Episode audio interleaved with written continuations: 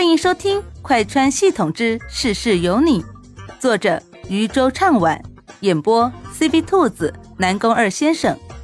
记得订阅哦。第四十五集：垃圾宿主。见莫西西一直不动手，江慕天说道：“师傅不爱吃吗？我记得师傅最爱吃这个了呀。”莫西西的脸色越发的僵硬。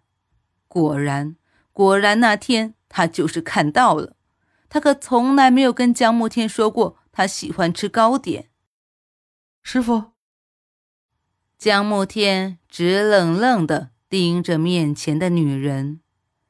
莫西西僵笑着拿起一块糕点放进嘴里，随即眼睛一亮。确实是挺好吃的，他倒是没有想过江慕天竟然还有这样的手艺。见莫西西这么喜欢的样子，江慕天微笑着看他吃东西的模样。师傅喜欢就行。莫西西顿时想起了自己的矜持，放下了糕点，说道：“ 你要是无事的话。”就去找点事情做吧，不用在这守着我。好的，那师傅你慢慢吃，我就先走了。江慕天离开之后，莫西西就开始大快朵颐起来。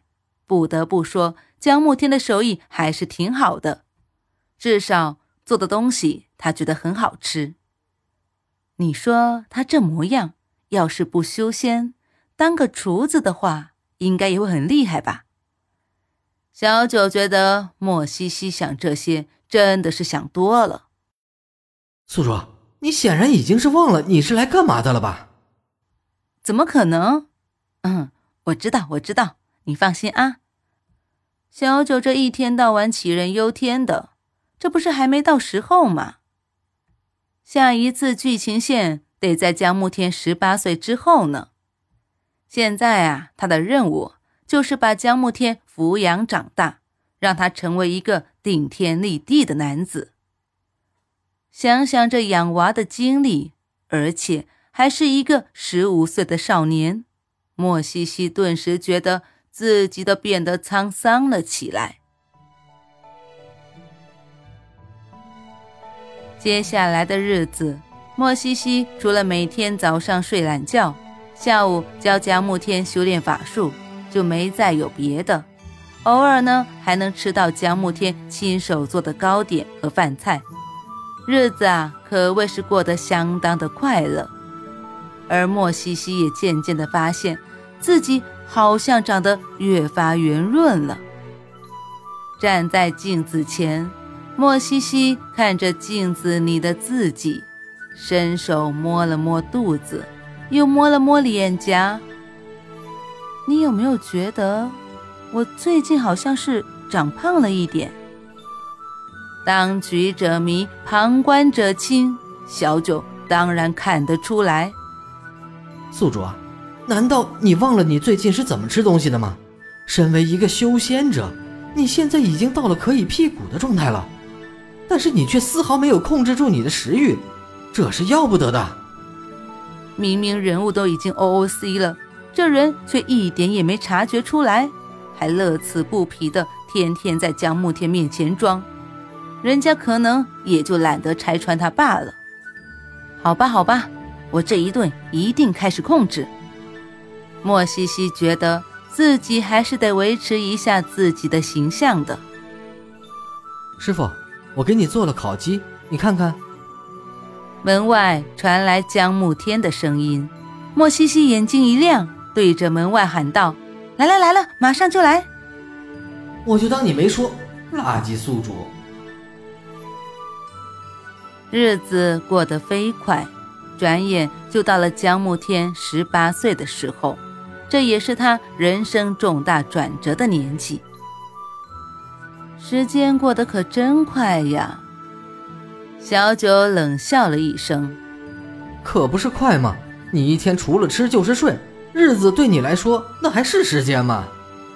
莫西西听见小九的吐槽，根本不理会。我这不也把江慕天教的挺好的吗？看他现在根正苗红，俨然一副祖国大好青年的模样。明明世界线都已经发生变化了，但莫西西却还没有察觉到。小九对此只能叹气。正在两人说话的时候，江慕天从外头走了进来。这三年里，他变了很多，人长高了很大一截，整个人的气质都变了。莫西西只觉得他越发的英俊潇洒、温文尔雅。师傅起了吗？午膳已经备好了。这些年，莫西西在江慕天身边，形象早就已经崩到不行了，所以他也懒得装了，睡懒觉都睡得正大光明。好，对了，今日你不是要跟同门一同下山去历练吗？找好同行了没有？还没呢。这些年，江慕天变得飞快。连功力也越发的精进，他也压根没有打算跟谁在一起，自己一个人反倒自在。那你就跟林天雪一起吧，正好他也是一个人。江慕天皱了皱眉，但还是没有拒绝。两人一同去了大殿，他们去的时候人已经到的差不多了。得知要跟江慕天一对。林天雪显得很兴奋。掌门同莫西西说道：“这两个孩子是越发般配了，若是可以的话，两个人结个伴侣，倒也是挺可以呀。”江慕天听了掌门的话，神色一变，他看向一旁的莫西西，就见女人微笑着点点头，显然没有拒绝的意思。江慕天垂下眸子，眼睛里一片阴郁。可是他不愿意，他喜欢莫西西。在这些年里，他早就已经喜欢上了自己这个名义上的师傅。但是，想想也知道，两人不可能在一起。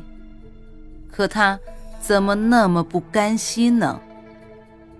历练回来之后，莫西西就觉得江慕天好像哪里变了，但具体哪里变了，他又不知道。你有没有觉得江慕天好像哪里怪怪的？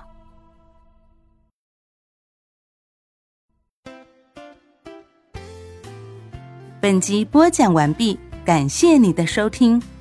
也欢迎收听兔子的其他节目，强烈推荐精品多人有声剧《失忆老婆哪里逃》，越听越上头哦。